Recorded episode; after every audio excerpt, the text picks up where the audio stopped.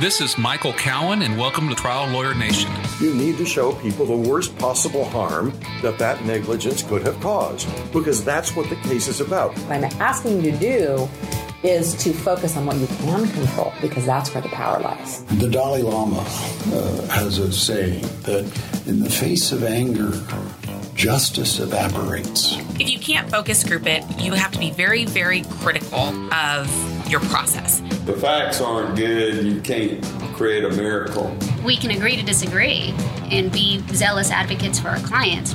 Quit worrying about looking perfect. You're not going to. That'll come in time but you can still be an effective litigant. Welcome to the award winning podcast Trial Lawyer Nation, your source to win bigger verdicts, get more cases, and manage your law firm. And now, here's your host, noteworthy author, sought after speaker, and renowned trial lawyer, Michael Cowen. Today on Trial Lawyer Nation, I'm joined by my partner, Sonia Rodriguez, and we have had a lot of questions coming in about how to keep pushing cases uh, and overcome defense delay tactics uh, during this time of the coronavirus when we're all working from home. Uh, so, how are you doing today, Sonia? I'm good. Great, Michael. It's good to see you. So, have you run into this? As you know, I have. Um, yeah, I think that there were a few weeks of just initial uncertainty by defense counsel uh, as to how the uh, things would work and so it there has been you know some initial um, reluctance to get things done and get things moving uh, i think that's loosening up the longer uh, this is going on now so what are some things you have done uh, and I've seen the same thing, you know, defense lawyers saying, "Well, I need to be there. I need to see the witness in the eye. I need to sit next to my my uh, client to make him or her feel better." What are some things you've done to push past that resistance? Well, I think that one of the realities is that um, we've got to keep pushing our cases. I mean, the wheels of justice don't come to a complete halt, and we have a duty to our clients to keep the case uh, moving. Even if the defense wants to delay, um, I think we've got to be creative. One thing that I've done uh, that has helped kind of ease the road for getting some work done on cases and taking depositions and moving forward with mediations, despite counsel, you know, initially not wanting to do that, is um, setting out a very clear transparent proposal for the technology that we're going to use, um, I know you've circulated with Jacob uh, a protocol for Zoom depositions, and we've got a protocol for Zoom mediations if a mediator doesn't already have one. And so I think there is a comfort level um, that you're kind of creating when you're transparent with how things can work and um, it, it, kind of eases the uncertainty of like how how can it be done that some defense counsel are having yeah, and I think that you know we've had to offer to do practice sessions with people so they become comfortable with the technology. Uh, and for the people that are acting in good faith, that seems to have worked well. Uh, the issue is there are some people, especially on our bigger cases, that maybe aren't so much acting in good faith and really are trying to take advantage of the situation to delay a case. What have you done in those circumstances to try to to force someone's hand? Well, unfortunately, you're, always going to deal with people who are going to try to uh, drag the case out, um, try to obstruct your ability to do discovery during this time. So, uh, I've not been shy about filing motions to compel depositions and laying out for the court, again, all of the technology available to do these depositions remotely. Um, one of the ironies is you've got defense counsel arguing that they can't participate in a deposition by Zoom, but at least here in Bexar County, where we practice, uh, and through most of the courts in Texas, they're conducting their tel- their remote hearings by Zoom. So it's kind of hard for them to go to the court and suggest that Zoom isn't a, proper method for taking a deposition when the hearing is being heard, you know, via Zoom.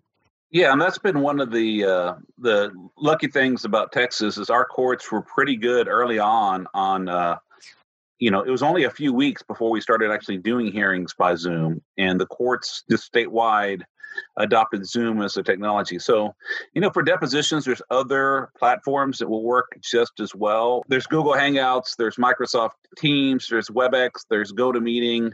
I'm sure there's other things that could work for a deposition. I probably wouldn't use Teams for a deposition because I'd be worried about giving access accidentally to some firm stuff. But right. there are lots of platforms available. But we've really pushed Zoom for two reasons. One, our courts had adopted Zoom. So, like you said, it's hard to go to a Zoom hearing and say Zoom's not good enough when the judge is already familiar with it and using it. The other thing is, I found that Zoom just has a better sound and video quality, especially when you have a less than perfect connection. Whenever we did depos by WebEx or GoToMeeting in the past, uh, we would have to make sure people used the phone for sound because their their computer audio was just sketchy and they may have fixed that issue but i just found that zoom was a little more reliable it's it's also so um, user friendly. Uh, we had a Zoom hearing in Brownsville uh, last week, and I was surprised to see the client appeared for the hearing, which he has every right to do and would have every right to do. Um, but it's kind of nice to see you know his face there knowing that he was able to maneuver the technology on his own without any instruction from us uh, just to, to attend the hearing in his case it was nice yeah, and one thing that we did, and I have to give credit, Michael Watts, uh, who's a plaintiff's lawyer out of Texas, who is one of our first early guests on this podcast, along with the defense lawyer like Monty English, kind of started the ball rolling in Corpus Christi, Texas, by getting an order, by convincing the judges uh, to enter like a, an administrative order for their county, saying that you know depos could appear, happen by Zoom hearings could happen by Zoom, mediations could happen by Zoom. Uh, and we have pushed. I know that I have called judges that I know and and pushed them and pushed them. And you know, as long as you know under the ethical rules, it would be totally improper to call a judge and say, "Hey, I have this one case that you're the judge on, and in that case, they're not giving depos, and I want you to do something." That's that would be ex parte. But when we're talking about what the court rules are for cases in general, there is nothing wrong with talking to judges and saying, Judge, here is an issue across all cases. Here is a solution. And, you know, I'm asking you as a member of the bar and a member of the public to, you know, improve the administration of justice by allowing remote depositions. Uh, and by doing remote hearings, if you have a court that's not already doing remote hearings. And I think the more people push. And if you find friendly people on the other side of the docket, because there are defense lawyers that have realized they need to bill hours, and without depositions and hearings, there's only so many hours they can bill. Right. Uh, that they want to keep things moving too.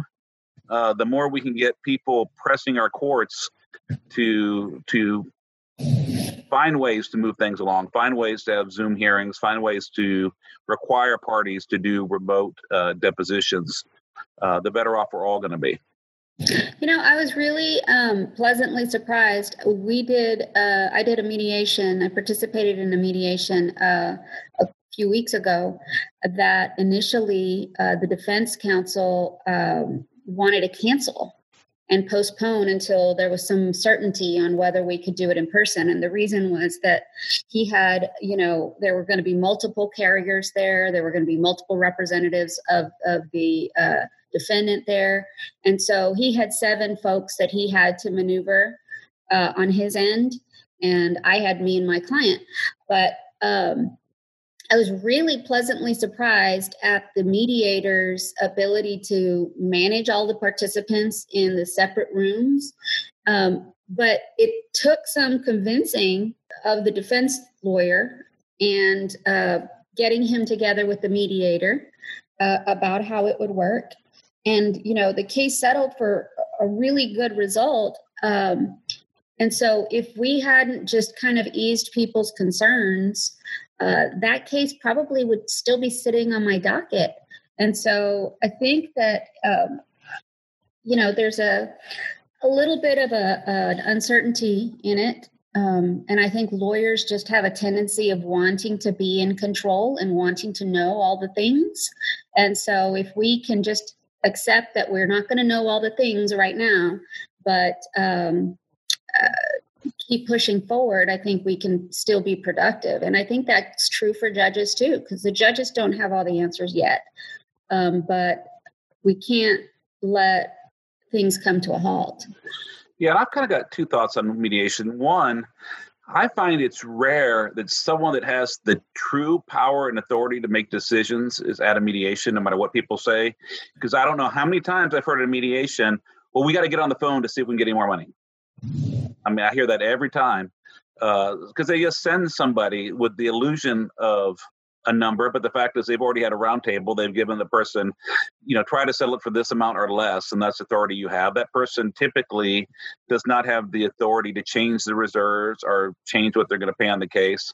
And so I think just skipping the step and having that person who would otherwise be on the phone available by Zoom. Well, the uh, irony is, Michael, at that mediation, uh, it didn't settle the day of the mediation because the person who had the authority wasn't there. So yeah. it, it, settled three weeks later. But, but he wouldn't have been um, there if we did it in person either. That's right. That's right. But that, that goes to the importance of going through the process anyway, um, because you you uh, have the mediator's input and the mediator's ear and attention for that time, and and um, you know to the extent that the case should re- should be resolved. It, you know, you can't just let it sit there, kick the can down the road. I think that lawyers who think that they're going to just kick the can down the road are going to find um, that it's going to impact their business and their clients' cases and their clients' access to justice. So, uh, you know, we've got to be creative and, and keep pushing our cases forward you know, really now more than ever, so many of our clients have lost their jobs. Uh, and we obviously don't want to settle things cheap because they're in economic duress, although they may not, they may give us no choice. It's their case. But, you know, if there's a way to get fair value on their cases while they need the money, it's in their best interest. And then it's in our firm's interest. You know, we've been we've been lucky so far and blessed that we have not suffered any economic downturn uh, from this pandemic. Um, I continue to be worried about future stuff, which we can talk about. But as far as the the present, you know, March and April have been fine, uh, and I haven't seen the numbers any different. The the percentage of cases settling or the numbers that were being offered really changing at these Zoom mediations. I have not found that we've had any adverse uh, consequence from doing by Zoom. No, I, I mean, I agree. I was surprised. I was thinking that um, the case values would be impacted based on participation by Zoom, um, but I haven't seen it either. Now, in doing Zoom depositions, let's talk about preparing a client for deposition. You know, a lot of people are worried that, oh, well, I'm not going to be able to sit next to my client. Well, you're not unless you're kicking the client under the table or passing notes or making faces, you know, I don't know really they're kind of on their own when they're testifying other than your objections. Uh, i think it's really a question of preparing them. How how is it different to prepare someone by zoom? Well, I think that, you know, if you're the kind of person who likes to sit across the table and, and hold your client's hand as you're prepping them for, a, you know, an important deposition, you know, there's going to be a loss of that intimacy, a loss of that, you know, uh, uh, relationship feel for the prep, deposition prep. But um, the other challenge is not all of our clients have access to technology the way we do, and their homes are not set up in a way to have a private room for them to sit in for, you know, four hours or three hours, however long their deposition is going to take. Um, so there are some technological challenges I think that we face uh, in preparing them for their deposition. I think um, one of the folks who wrote in with a question about is it ethical to prepare your deposition your client for a deposition and not in person? I, mean i don't think that there is any kind of ethical prohibition of preparing your client for a deposition by zoom. I think what you have to do as a lawyer is make sure that your client is prepared for their deposition and that there's a comfort level. And i think that can be achieved by zoom as long as your client has the technology they need to be able to interface with you and they have the privacy they need in their home to do that um, i think there's some creative ways to to to do that i mean you can also, if you, I mean, depending on what your jurisdiction is telling you about uh, meetings, you could sit six feet away from somebody with a mask and prepare them for the deposition too. I mean, if that were, if that's depending on the rules of where you are, yeah. Yeah, depending on the rules of where you are. I, I would, you know, personally discourage that because I, I, just want to minimize uh, getting sick. I know we had a client that just couldn't get it done. I mean, he just, we bought a tablet for him. He just could not figure it out. and on that one case, we you know the associate actually and I and I and I'll give him credit. The lawyer at our firm wanted to find a way to keep the case going wanted to bring the client in sit with them and do the deposition from our office where we have good Wi-Fi and good webcams. And I said no. Uh, you know in that case that it was a health and safety issue. The guy couldn't figure it out. We did our best and that depo is going to have to wait. You know the fact is if we can keep 95% of our cases moving uh, and you know but we have you know you have to think of creative ways and we have spent and they're cheap. We bought a couple of tablets for that you know we have the client sign something by docusign agreeing that you know if, if i don't give the tablet back you're going to take the cost of it out of my settlement at the end. Uh, and we send them the tablet uh, so that they can do it from home and it's got like a little stand so that it stands up and they're not having to hold because at first we had clients trying to give a depo while they're holding the phone. Yeah. You know that doesn't work very well for a long period of time. The uh, but it's really important to practice with them and and realize that they don't necessarily because you're doing it over the phone or you're doing it through zoom that they may not assume that it is serious. I think mallory had one early on with the clients actually walking around went to the store during the depo uh, and so I think you know it's it's just really important that that practice with the client with the technology. So you're not only doing the regular depo prep, but you're also doing the technology. You know the and you know people were asking me first well, what about the cost what about the cost of buying the technology but when you think of a cost of traveling unless right. you have a, a case that's uh, a practice that's purely within one city. When you look at what we spend traveling from place to place to do these depos to do these depo preps, we're actually even if we had to buy a client like a uh, like a tablet for every case, uh, we would probably end up saving money in the long run for all the travel expenses that we're cutting out. You know, I think one of the law- uh, one of the big concerns that lawyers have um, about the depositions by Zoom is, you know, in in Texas, you can uh, recess the deposition. You can take a break, and you know you have an opportunity to to confer with your witness between the deposition breaks during you know during the deposition. And um, I think that lawyers were concerned, like they're not going to be able to do that. They can they communicate with their client during a break, you know. And so I've taken two depositions since we've been working from home. And defense counsel was able both of them were able to take a you know during the break in the deposition we went an hour and then we would take a break and the witness would leave their little room and the defense counsel would leave their little room and i'm sure conferred um, but it didn't seem to inhibit uh, their ability to talk to their client i'm sure they're talking to them by phone but i mean i didn't see anything that I thought was inappropriate, and I certainly didn't see anything that inhibited uh, their ability to represent their client in the deposition. And so, that's another thing that we can do is just it's part of the practice. Just tell your client like when we take a break, and you know if I take a take a break to go to the bathroom, mute your computer, mute your tablet, go to another room, and I will call or text you from the phone.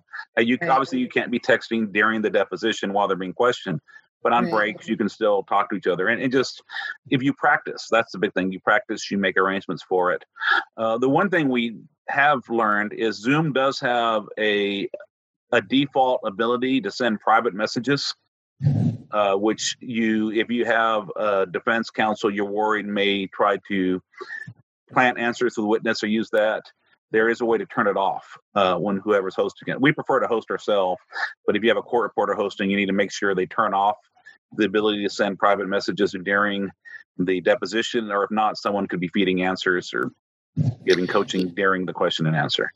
You know, I've had um, lawyers challenge me on this whole issue and say, well, what if the lawyer is texting the, the witness during the deposition and telling them how to answer? What if they're, you know, there's somebody holding up answers on the other side of the Zoom camera. You know, the reality is that if if a lawyer is going to do something unethical by Zoom, that's probably the same kind of lawyer that was going to do something unethical in right. a real life deposition. So, um, you know, I don't think we can control for everything. Um, we've all taken an oath, um, and so I think that uh, you can't you can't control that kind of thing. I mean, the witness is under oath, so technically you could ask them, you know, is your lawyer signaling you to answer? And that's no different though than if you were in a live deposition and had a lawyer kicking the witness under the table. Yeah, and you can see people's eyes in a Zoom depo. It's on video, so you can at least. It's not like the old telephone depos where you really had to worry about that. Uh, right. So you really can see. Uh, you know, if someone keeps looking down and then answering a question, or looking somewhere else and answering a question, just ask them. And even if they lie, if you end up playing that depo to the jury, they're going to see it. Each year, the law firm of Cowen Rodriguez Peacock pays millions of dollars in co counsel fees to attorneys nationwide on trucking and company vehicle cases. If you have a case involving death or catastrophic injuries and would like to partner with our firm, please contact us. We have experience finding potential defendants that other firms miss, and we've added millions of dollars to cases by finding these sources of recovery. If you have a catastrophic injury or death case where the policy limits appear to be insufficient, give us a call. If we can find another defendant, we can partner on the case. And if we can't, then we won't ask for any of the fees. You can reach Delisi Friday by calling 210 941 1301 or send an email to podcast at triallawyernation.com. She will coordinate a time for Michael Cowen to speak with you in person or by phone to discuss the case in detail. And now, back to the show. You know, and the ability to use exhibits in depositions, I think, takes practice. I think it's a great idea to practice with your exhibits, um, even visit with your court reporter in advance, because the court reporting services are really trying hard to stay busy during this time, and they are probably steps ahead of the law firms. I was you know surprised to hear from the um, court reporter this week in the deposition I took uh, day before yesterday uh, that she can mark exhibits on the fly, whereas I was thinking I had to pre-mark all of my exhibits and send them to the witness in advance. Um, she said that she was able to pre-mark, I mean, mark them as we were going. Um, so that was kind of nice uh, to know that we don't have to give up our, our deposition strategy in advance. Uh, but that is something that you've got to work out with your court reporter in advance. And I think it also depends on what the exhibits are, because I know uh, partner Mallory had a depo where the you know she, she could display the portion of the exhibit she wanted through the Zoom share screen feature. And but the witness kept insisting he had to see another part of the document to answer the question. And these are like trucking logs and stuff where they did not need to do that. But okay. to try to avoid when she had him, to try to avoid asking answering the question, you know, she kept trying to get, well, scroll here, well, scroll here. Well, I can't see this, I can't see that, just to try to throw her off. So there may be, you know, look at your documents. There may be situations where you're going to be better off, you know, printing them and overnighting them to the witness. There may be situations where you're better off just, uh, you know, displaying them electronically and then sending them to the court reporter at the end. If you do send them to the witness, you know, I would probably put them in a weird order. Uh, I would probably throw in things I wasn't going to use. And if I had the stuff, it depends on how you're doing working from home. If I could put them in a notebook with tabs to make it easier to flip from exhibit to exhibit, I'd do that. Right, and that's what I did with uh, the one this week.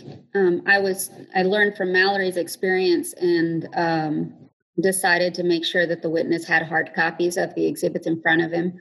So uh, we we uh, we were able to email them, and I offered to just you know ship them to the witness, but defense counsel um, ensured that he had them in front of him. So that was good. Yeah, if you have a corporate defendant, they're probably going to have access to a printer and all that stuff. Just some of our, let's say, a truck driver or someone that owns one of these little bitty trucking companies may not have the same technology uh, to be able to get a PDF and print it and have it right. him or her. Right. We I was pleasantly surprised. We issued a subpoena for a Zoom deposition of uh, an eyeball witness um, last week, and um, the process server was able to serve the witness with my Zoom deposition subpoena. And uh, I was terrified that the witness wasn't going to know you know, what to do, how to maneuver the technology. So I asked the process server to give the witness my phone number. And um, sure enough, immediately after being served with the subpoena, the witness calls me on my mobile. And uh, I walked the witness through what, you know, I thought was going to be very complicated concept. And she said, um, no, my kids are using Zoom for their school. So we have it set up at our house already. And so, you know, people are being exposed to Zoom and, and remote learning and remote technology all over. And so I think it's going to be a little easier um, as things go forward and there's a comfort level there. Yeah, we even have J- Jimmy Kimmel live from home via Zoom every night on TV. I mean, people people are yeah. doing that, and uh, yeah, I know my kids are both doing Zoom classes today. Yeah, so I think that um, you know I thought it was going to be impossible to help this witness understand what to do, and she was like, "No, I've got it. We're I'm familiar with it. We're good." Yeah, so, but you also got a chance to talk to the witness that you may not have otherwise been able to talk to. That's true. That's true in that case, uh, and she was a pretty important witness. So. Yeah, and you know, we don't yet know about how enforceable a Zoom subpoena would be with an uncooperative witness. But then again, you know, if we can get 90% or 85%, it's better than zero. So let's just push through the best we can. This isn't going to last forever. Whatever slips through the cracks, we'll clean up later. Right. But just keep pushing, pushing, pushing. And, you know, it really is in everyone's interest to keep the practice of law going on both sides. Because frankly, you know, we've got our inventory cases, they're worth what they're worth, and we're going to get paid on them one, one day or another. We may be paid later, but we're going to push them and we're not going to settle them cheap. Uh, but a defense lawyer, if they go three or four months without billing, they may not be able to survive.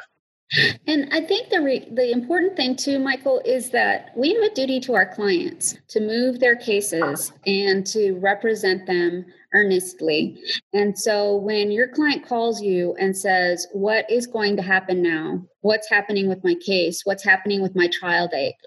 You know, we can't. If we're honest with them, we can't predict what's going to happen with their trial date, whether they will get their jury trial in June. Um, but what we can tell them if we're doing things right is that I am working on your case. I am not stopping. I'm continuing to take depositions. We are setting here motions for hearing.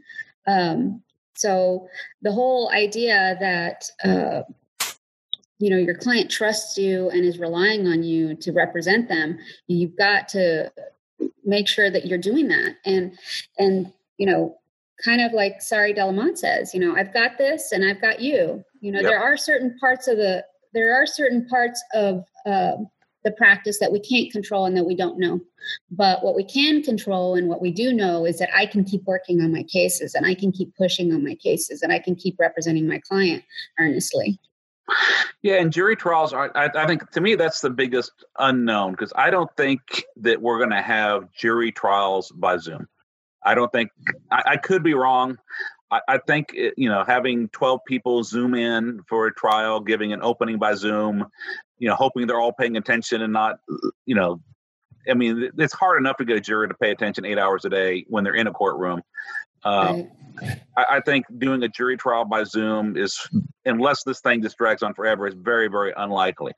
So, you know, there's I've heard all kinds of questions about when are we going to have trials again? What's it going to be like when we have trials again?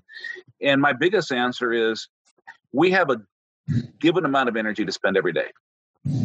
And that's all the energy we're going to have. I mean, there's just, you can, you know, you can cheat and take, you know, drink lots of coffee, but you're going to pay it back later. Uh, you, there's just only so much energy you have. You can spend that energy on positive things, moving forward on things you can control uh, you can waste that energy worrying about things that are totally outside your control. And it doesn't mean that you don't think about those things, but you can't let it suck up all your energy and then drain you where you can't get anything done. So I don't know when I'm going to try another case. I mean, I had this year, this was a beautiful year. I had it so planned out. You know, I got my first verdict in January. We had a big brain injury case with a drunk driver that I thought I could get a huge verdict on in April that was going to go. You and I had a big, big case that, you know, we're still hoping against hope is going to go on June 15th. uh, but you know who knows whether it will or not. You know, we, we just had a series of big cases set for trial that were going to be fun, that we're going to have the opportunity to have big hits, uh, and you know it's being taken away from me, and that's just life. And I I can either mope about it and get nothing done and fall in the hole, or I can work on the things I can control and keep our practice improving and keep our cases moving forward. And, I, and I'm choosing, and it's a choice. I am choosing to spend my limited energy on the positive things that are within my control. And I think too, Michael, it's important to to remember that as trial lawyers, we're wired to fly by the seat of our pants and be creative and handle and tackle things that come up unexpectedly. And so this is no different and we just got to keep pushing. I was talking to a 45 year lawyer uh, last week, and he was frustrated with this idea of having to do things by Zoom because what if the audio goes out?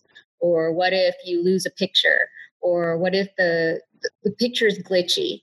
And, you know, I pointed out how different is that than your Elmo going out on you in the middle of a depo? I mean, you pick up and you move on. I mean, if your technology isn't working in the depo or your PowerPoint didn't transfer onto your laptop correctly or something. As trial lawyers, we pick up and move on and keep going. Um, so, what ifs are not an excuse for not working up your file. And the fact is, if something goes wrong, you take a break and you fix it, and you go back and you start again. It's not. It's right. not a big deal. And and, Just getting and over that and we've had to we've had to realize that you know uh, i would love my depositions to be seamless and pretty and and all very succinct but you know the reality is if the witness can't see my share screen and i have to share screen three times and say can you see it now? No. Can you see it now? No. You know we just have to work through that until he can see it and we'll edit that out later exactly. The jury's not going to see our struggle. They're going to see the part that worked and that's what I told. What's what I told Mallory on the you know the witnesses playing the games. Just go through the game, spend as much time as it needs, let them, and then go get your question and answer once they finish doing that. And then at trial, we would just play the, the clear questions and answers and leave all the games out. Right. Unless right. it's really clear that they're playing games such that the jury would be pissed off at them. But generally, you know, f- find a way to use it uh, to your advantage. And remember, we can edit out all the technical difficulties. Right, right. Just don't forget to go back and ask the question that you'd asked during the technical difficulty. exactly. That's the thing. Just remember, you know, you you're you're making a, a record and and if you have a technical difficulty, you got to fix the record. Yeah, yeah. But I mean, I found it to be really refreshing um, that at least in our jurisdiction, the courts are making a commitment to keep the courthouse open, and um, that uh, most of the defense lawyers at this point now are realizing they can't just uh, put their cases on pause for three weeks because it's going to hit their bottom line. Um, so uh, we're seeing a flurry of deposition notices now, and you know I think now the the issue is going to shift to you know can we maintain a, a busy trial docket uh, and keep our sanity working from home and having kids and you know right. Uh, and I found that judges are having very little patience for delay tactics right now, too. I think so too. I mean, the reality is that those judges and their clerks and their staff have all, you know, uh, committed to keeping the courthouse open, and uh, they are not having a lot of patience for lawyers who are coming to the court and suggesting that they can't participate by Zoom or they can't do a deposition remotely when they've got uh, court staff working remotely. Yep. So. And so I have heard all different things about how this experience, this collective societal experience we're having, is going to affect juries. I've had defense lawyers saying that juries aren't going to care about what your client went through because they just went through you know all this other stuff and all these other people have died and they didn't get paid. Nick Rowley says juries are going to be even better and he'll tell you why. Uh, David Ball says nobody has any clue what what it's going to be. There is no good data, and we're just going to have to write it out. Do you have any thoughts on that? Well, you know, I think that uh, I like David's reality, you know, realistic answer. You know, we don't know. I mean, there's just no way to know. But I think it's going to depend really heavily on the economic um, situation when the juries are coming back. I mean, if if people have been out of work for all of this time, um, and uh, your jury pool is uh, in a position where they don't want to be there, really, really can't be there because of their economic situation, um, I don't think it'll it'll be good for us for for the outcome. Um, literally keeping jurors hostage, but I mean, I think if um, the if the economy can stabilize and juries feel this sense of community and we've made it through, or this is our civic duty to to do it, I think there is a I think there is a universe where jurors are going to feel like this is, you know, camaraderie, our civic duty. Uh, the isolation of it is pretty frustrating. So the idea that you're participating in something communally, I think could rally a jury. Yeah, I think once we get past, you know, I don't want to try a case with a juror that feels like we're endangering them yeah. by having them there around other people. Once we get past that, I think Americans have incredibly short memory. I remember being told after 9 11, nothing's ever going to be the same. Juries are never going to give money because we've gone through this horror as a society. Uh, and within, you know, six months, a year, jurors were back to doing what they were doing. Uh, after the 2008, 2009 financial collapse, oh, it was terrible. This is going to change jurors forever. Uh, you know, I've seen slow trends where actually juries have been getting better over the last so many years. Uh, but I don't think it's reactions to one event just seem to maybe have something very temporary, but we get back to regress to the mean. We get back to where we are heading. And I just don't think that when this is all over, it's going to have a long term effect on our juries. I could be wrong. I just think people are going to go back to being who they are and just the other things going on in their lives are going to have a lot more to do with how they are as jurors than this. Yeah, I think so too. No, I mean, the idea that juries can be um, doing their work by Zoom is interesting to me. I mean, I think that's just uh, from a, a technology perspective. I just don't know that that can that can work. But yeah, uh, that really concerns me. Uh, I, I'm a big Zoom advocate. I could even see doing a bench trial by Zoom, but for a jury trial, the to try to get across all the nonverbal communication, to try to do the group formation, to try to to know whether or not you're getting through to somebody with all the nonverbal and visual cues you get, just the gut feel you get from dealing with human beings that are in the room. I, I don't think I think we would be at a disadvantage. Right. And I say that but then again, you I've seen online focus groups where jurors could give money without a problem at all. So I, I don't know how much of that's true. Uh, but I, I I do say that I would uh, not want to be one of the first. I'll, I'll, be one of the first Zoom depos, one of the first Zoom hearings. I'll do Zoom mediations all day long. I would probably do a bench Zoom bench trial. I may do a Zoom, you know, dry breach of contract case or something like that. I would not want to do a personal injury jury trial by Zoom unless I saw other people do it successfully and was convinced there was data that my client would not be harmed. Right. I, I, I don't, I don't, I would not be an advocate for doing that. And look, this isn't going to last forever. That's hopefully. Know, this is not, no, no, it's not hopefully this isn't going to last forever. and that's actually the last thing I want to kind of bring up and before we wrap up you know different states are approaching things and different cities and counties are approaching things differently. You know this episode is going to air may 1st right now we're it's actually april 22nd when we're recording. And you know already some states are opening up some. Uh, the state of texas i know where we are has a task force to talk to give advice to the governor about how we're going to open up in phases I think what Georgia, Tennessee, and I think Florida are opening up some. So the question is, you know, as law firms, you know, we owe a duty to our clients to move our cases. We also have a duty to ourselves and our family. We have a duty to the people we work with uh, to not only prosper and so we can feed everybody, but also to keep everyone safe and healthy. so to what extent do we open back up? To what extent do we get back to normal? Start working in offices, start doing groups, start traveling, start being in person with people. Well, I think we have to keep ourselves safe and our families safe. Um, the reality is that, irrespective of what the governor says, uh, I probably, no, not probably, I know that I'm not sending my kid to summer camp this summer. Um, so, you you've got to do what you've got to do to keep yourself yourself and your family safe. And you know, the scary thing is that there are folks out there who don't have the luxury of being uh, in a profession or in a in a job that they can decide for themselves. I mean, they've got to go to work or they've got to um, uh, show up in person if they're told to.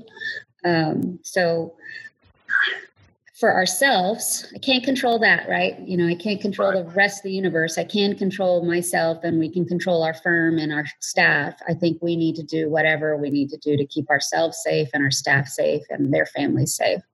Yeah, I'm really looking at things. You know, if it, if it if it looks like it's a political decision and not a fact-based decision when things are being opened back up, and and I'm going to give Governor, you know, at least in Texas, Governor Abbott the benefit of the doubt for right now because I'm, you know, I've not agreed with a lot of his decisions when he was on the Supreme Court. You know, I, I've but at the same time, in this situation, I, he seems to have been pretty responsible to me. Uh, 95% of the stuff he's done, I agree with. Uh, so, you know, I'm going to listen, but if I feel like they're saying, okay, everyone can go go back to work in person, and and I don't feel it's safe based on medical stuff, you know, I'm certainly not then going to do anything I think is going to put our people at risk. So, you know, even when we do it, you know, I think we're probably going to do this in phases. And so, you know, I, I, can see them going, you can have up to 10 people in a place, but they got to be six feet apart. Well, you know, we have 32 employees in our firm and we have people in cubicles. We, you know, to the extent that we want to start allowing some people to come back in person, we don't necessarily have everybody come back or not everyone come back the same days of the week, uh, you know. And I think that, uh, we need to be very cognizant of some of our employees and, and we want to make a way where they don't have to reveal their personal health information to the world. But some of our uh, people may have some underlying health conditions that make them more susceptible and i definitely want to give them even as we start reopening in the months or weeks to come give them the flexibility to if you're more at risk uh, of dying if you catch this, then maybe you can self quarantine and we'll let you work from home longer. Um, what I think is so frustrating is that there is no um, consensus, right? Even the uh, experts are disagreeing, and you don't know where to go for the right answer. So it is uncertain. And so when things are uncertain, I think that you know what you're saying is accurate. We got to take you know look at the scientific data that we can find and make um, assessments based on what we see and what we think is safe for our staff. And i mean i think that we're going to err on the side of you know being overly cautious. Yeah. Um, I, I think we we sue companies for not taking adequate safety measures for putting profits before people. I think we have to hold ourselves to the same standard that we hold defense defendants to if not, then we're just hypocrites that are in it for the money, and we're not we're not real. That's a that's a great point. I think that's a great point, and um, we can't fall into that idea that um, we're going to start looking at profits before people. Um, that's what our you know our litigation firm and, and our, our strategies are built on. But that being said, I, I, pray that this, you know, gets to the point. I, I, I miss seeing you in person. I miss seeing other friends, coworkers, family in, in person. And, uh, you know, while we're going to keep moving and keep the wheels of justice grinding, I, I also am really looking forward to the day that we can uh, meet up in person again. I bought a pair of high heels and, you know, they should be arriving tomorrow. And even though I have no intention of wearing them around my house, I'm hopeful that I'll be in the office soon. Well, I am hopeful about that too. I, I promise not to wear high heels, maybe a pair of boots or something. okay. Well, thank you so much, Sonia. Um, And I hope you all join us again uh, on our next episode. Our next episode is Nick Rowley. You don't want to miss it on Trial Lawyer Nation. Thank you for joining us on Trial Lawyer Nation. I hope you enjoyed our show. If you're listening to this episode on a mobile device, please click on ratings and review and leave our show a five star rating and write a review. And if you're listening to this episode from our website, please leave a five star rating on the episode page. We'd love to reach more listeners, and doing this will help more attorneys find this podcast. You can also visit our website at www.triallawyernation.com to opt into our mailing list so you can stay updated on our new episodes. I promise we won't spam you. And thanks to your feedback, we've improved our podcast website. There's now a resources tab that you can click that shows you all the books we've mentioned on our podcast. If you have a Facebook account, please send us a request to join a private group called Trial Lawyer Nation Insider Circle. This exclusive group will allow you to hear about our guests before an episode airs, interact with the show, and get a sneak peek at some of the behind the scenes moments. I love to hear from all of you, and our Table Talk episodes are based solely on questions from our fans. So please continue to send us emails at podcast at triallawyernation.com. Thanks for tuning in, and I look forward to having you with us next time on Trial Lawyer Nation. Each year, the law firm of Cowen Rodriguez Peacock pays millions of dollars in co counsel fees to attorneys nationwide on trucking and company vehicle cases. If you have a case involving death or catastrophic injuries and would like to partner with our firm, please contact us. We have experience finding potential defendants that other firms miss, and we've added millions of dollars to cases by finding these sources of recovery. If you have a catastrophic injury or death case where the policy limits appear to be insufficient, give us a call. If we can find another defendant, we can partner on the case. And if we can't, then we won't ask for any of the fees. You can reach DeLacy Friday by calling 210 941 1301 or send an email to podcast at triallawyernation.com. She will coordinate a time for Michael Cowen to speak with you in person or by phone to discuss the case in detail. This podcast has been hosted by Michael Cowen and is not intended to, nor does it create the attorney client privilege between our host, guest, or contributors and any listener for any reason. Content from the podcast is not to be interpreted as legal advice. All thoughts and opinions expressed herein are only those from which they came.